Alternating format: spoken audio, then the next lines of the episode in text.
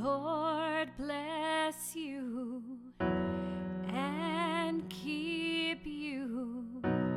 Make his face shine upon you and be gracious to you. The Lord turn his face toward you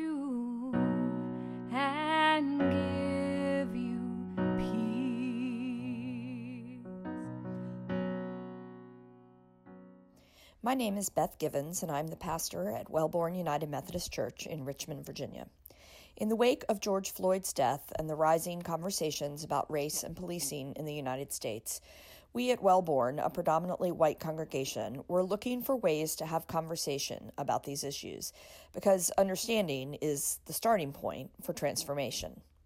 We decided that creating this podcast might be a good first step, especially after one of our small groups liked Emmanuel Acho's series, Uncomfortable Conversations with a Black Man, which I encourage you to also check out. So, thanks for joining us for this episode of Uncomfortable Conversations with Each Other about Race. Lynn, it is good to have you um, with me today for this episode uh, of our podcast at Welborne. Um, let's start by just just share with me a little bit about yourself. You know, what decade of life are you in? Where'd you grow up? Um, kind of what's your what's your context for this conversation about race? Well, I have been in the South my whole life. Fredericksburg is where I currently live, and that's the furthest north I've been. I grew up in North Carolina. I'm 74, so seven decades here. and I've been uh, at Welborne for 50 plus years. Yeah. Um, and I'm Caucasian. Good. Um, when you think about um, your experiences, you know, growing up in uh, North Carolina and then making your way a little bit further north to Richmond for for a good good part of time, are there stories that that you think of? What's your earliest memory of race? What? Just tell me about how that's been a part of your life. There are so many stories, but the one that I think is my earliest memory about race is likely from my grandmother, hmm. who lived in Wilmington, North Carolina.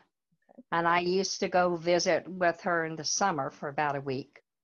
And I remember on one of those visits, we spent a day with a black family who, and they had uh, children, and I thought it was really cool. I was playing with black kids, and we were having so much fun. I'm not sure what the connection was. My grandfather may have worked with him on the dairy, or they could have been good fishing buddies.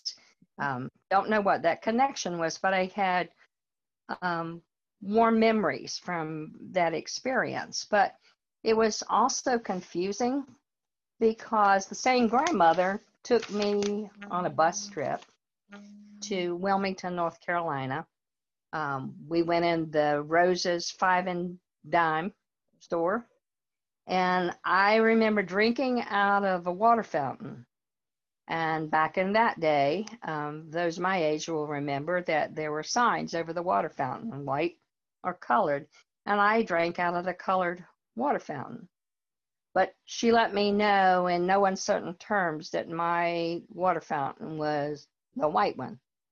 And I remember being confused about that.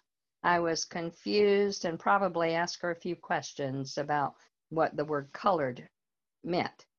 Um, that seems to be my first association with uh, the division of terminology to describe who I was and who these other people right.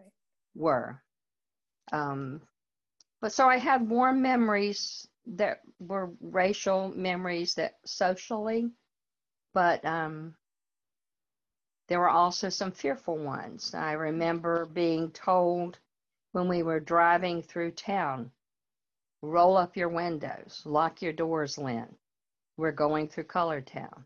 And it was not said in jest, it was um, an announcement of precaution. Mm-hmm. And later in life, I learned that my mother had been assaulted as a um, a young teen by a black man on her way home from school. Mm. And so I learned that their color association with fear was perhaps real and Mhm. for her and for my, my grandmother Mhm. in, in that respect. And that that that shaped my mom in so many ways that I would learn more about as an adult. Mhm. Um, and I think this went over um, some into my dad because I remember having disturbing debates with my dad as I watched the news um, covering racial events of the time. I always identified with the injustice of segregation. I don't know why. I just always did. I don't remember feeling a different way. And to argue white privilege points seemed contrary to what I was taught in church. My grandmother's dad was a preacher. My dad was involved in church. We always Yeah. were a church family. So my racial memories are confusing. I felt like what I was taught by God did not always connect in the same way that I was taught by life growing up white. Mhm. Um, Now, remind me, what was your church background as a child? Still United Methodist or Methodist? It would have been back then. My dad was primitive Baptist. My grandmother's um, dad was a Methodist, so we we attended the Baptist church as a as a child. But I went to Methodist services with my grandmother, so Okay. we were in the Baptist Methodist. Yeah, The uh, blend. Yeah. Yeah. Yeah. Uh, and then I changed. Um, actually, when I was in high school, I wanted to get out of the Baptist church and go Mhm. into the Methodist church, um, just from some studies that I'd been a part of. Hmm. And then the family followed me into the Methodist church after that, and there I've been. There you go. You led the way. yeah. So um, there was another experience that's, um, that really, really affected me in my life. That is, I think, a, po- a very positive one by a fourth grade teacher. Uh, her name was Miss Wells, and she confirmed my personal feelings about racial equality. Um, and at that time, the news was filled with segregation and integration skirmishes. This was about 1956, I guess, 57. Um, and my teacher brought in two flower arrangements. I will never forget it. Um, it. It's still emotional for me when I talk about it. She brought in one that was red tulips, beautiful, and the other was a multicolored arrangement. And she had us choose as a class which one we would keep in our classroom and which one we would deliver for the office to use on their counter. And I guess she knew that kids would choose the multicolored one or her experiment would not have worked uh, because we did. And she explained um, just beautifully how one day we may walk into our classroom and see children of different skin colors. And just like these different colors of flowers make our room more interesting and beautiful, um, these different colors of children would do the same. And Wow. and it just really stuck. I've shared that probably every Black History Month I've ever taught. Um, so um, that really stuck in my mind, and I think Miss Wells was the reason I chose teaching as a career. So she must have been a pretty special Mhm. personality. Mhm. She confirmed my conscience and my sense of, of justice. But I didn't have any black people in my class until college. That's how long that was fourth grade. Was- so wow. Wow. my first teaching job was my first minority experience. Ooh, tell me about that. I was one of three white staff members in a state school for delinquent girls. Mm. And the first faculty meeting, I remember the principal warning us that um, some kids would not like us no matter what we did, um, Mm. but not to take it personally. That we may just remind them of someone who treated them badly in their past. And at the time, I didn't take that as a racial statement. Mhm. Um, but on reflection, it may have been. Mm-hmm. Another minority experience is um, as a volunteer in mission to Kenya on two occasions. And um, as we were coming into the village, uh, the children were hiding behind trees and giggling and pointing to us. And um, we were coming in on, like, we probably looked pretty silly anyway because we're all in the back of a pickup truck. But um, I remember their natural curiosity about how they wanted to touch my hair and my skin and Mm-hmm. just kind of examine me like a freak of nature, I guess, Mhm. since they'd not seen me before. And I, I thought that natural curiosity was really beautiful. Mm-hmm. I fell in love with the culture. Um, for whatever reasons, I've always felt black is beautiful. Mm-hmm. And um, I felt comfortable with the cultural differences. My favorite music has always been soulful and funky and gospel. Mm-hmm. I've been less of a Jimmy Buffett kind of girl than a Marvin Gaye Mm-hmm. person. And some of that like for music connected me in a dating scene after my divorce. And I uh, dated interracially. Um, and I remember one um, relationship with a Nigerian man was enlightening because his experience was so different as a black person compared to those of an African American and his opinions. So we don't all feel alike, even though we may be in same color. Right. Right. So That's I'm a, I'm comfortable talking about race. Um, Yeah. I've done it for a long time. Yeah. I feel like my most uncomfortable conversations about race have been with white friends, really, uh, ones who have had fewer black experiences. hmm I was going to say you've got a you've got a breadth and a depth of experience, not only in America but in another culture that um, that not everyone is fortunate enough to have or or chooses to have, um, and it has made you richer. Um, It definitely has. yeah. I'm grateful for that. Well, I think we have to talk about the race together. Yeah, and and that's I mean that brings me to a question. Um, you've been around Welborne about as long as anybody, um, your whole adult life, um, essentially. Um, what do you think our role in that conversation is, and and what has it been? You know, I mean, you've seen you've seen a lot more of Welborne than I have. What? At times it's been comfortable, um, and at other times extremely uncomfortable. Um, I remember um, this just popped up in my mind. The leader of the youth group years ago, when I was a youth director on a retreat at Blackstone, stood up in the Blackstone congregational meeting and talked about how his church was prejudiced and told a story about someone in our church and something that had happened, and I didn't know about it at all. Mm, So sometimes youth can see those things that we don't see. Yeah. So I uh, think the conversations with young people are very mhm, enlightening and important that we as a congregation need to engage ourselves more with people with fresh looks on on things. mhm, Um, I think we need to have these conversations not just to heal the racial divide, but to heal the divide between um, each other, because particularly now the political um, points of view have divided us in so many ways, and um, we have to do a lot of listening. Being willing to hear is the key factor toward healing.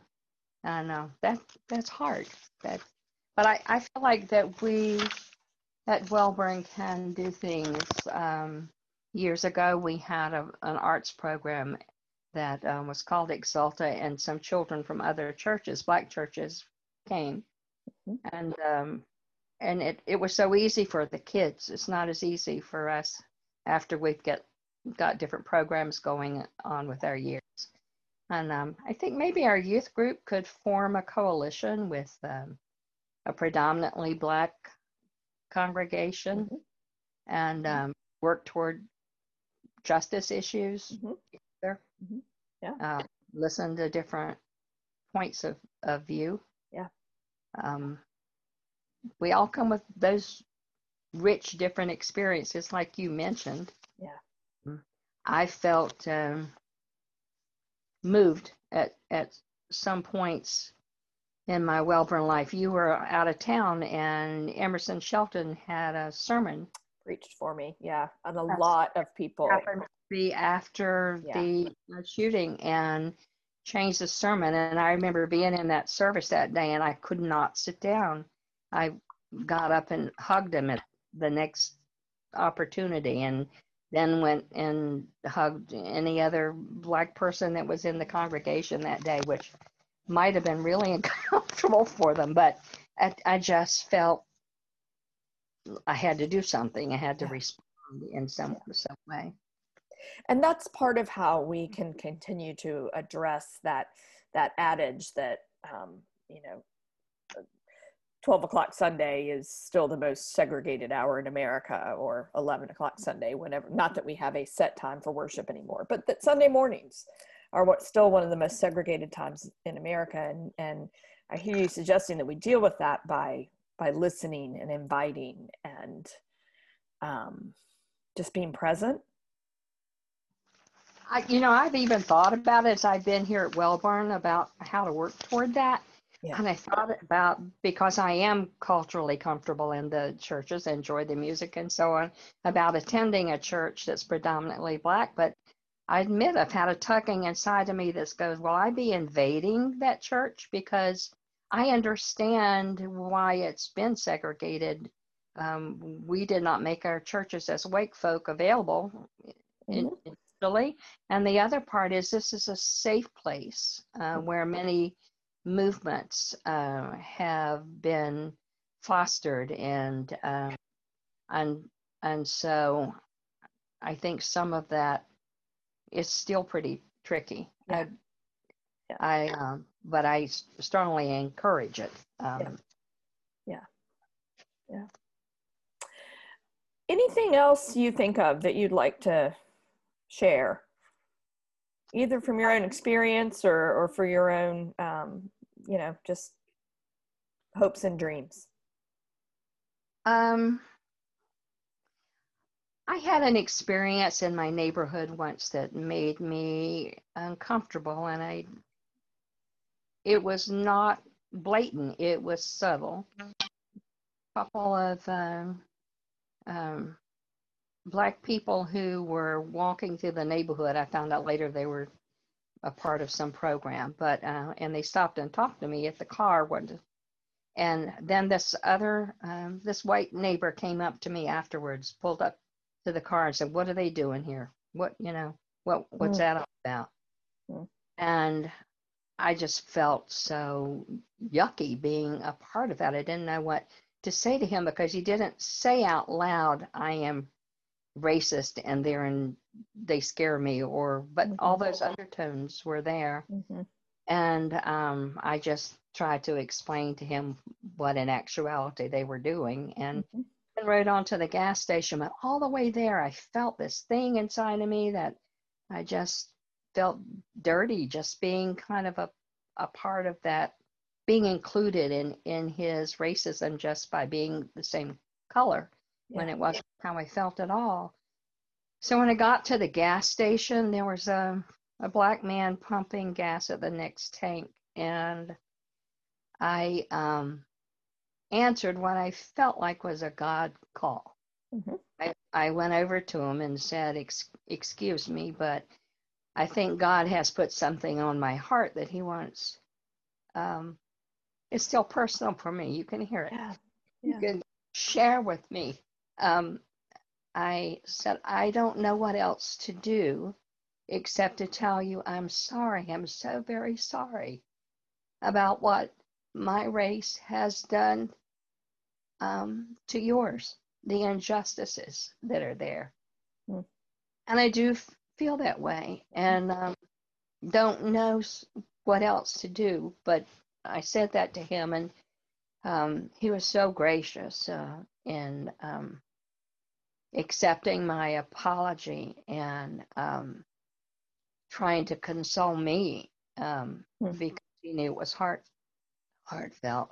and since that time, on many occasions, really, probably 20 plus, when I have felt led uh, in a circumstance to say that, to make that apology, um, it has always been um, healing.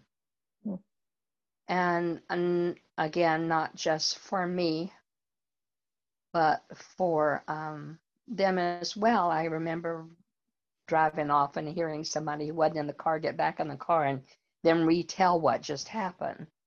Mm. And so I guess the thing that I'd like to leave with today is to say, I think everybody, just like Miss Wells and those flower arrangements she brought mm-hmm. in, has a part to play that feels small, maybe, but it's really huge in healing. Yeah. That if we can just listen to what God has put on our heart and um, and feel safe enough in His loving guidance mm-hmm. To uh, accept that challenge mm-hmm. and um, do whatever God has moved us to do, um, we can heal and mm-hmm. we can help heal others and in mm-hmm. turn heal our, our world. Amen. It is those small acts of um, individual people that weave together into a tapestry of healing and mercy. Yeah.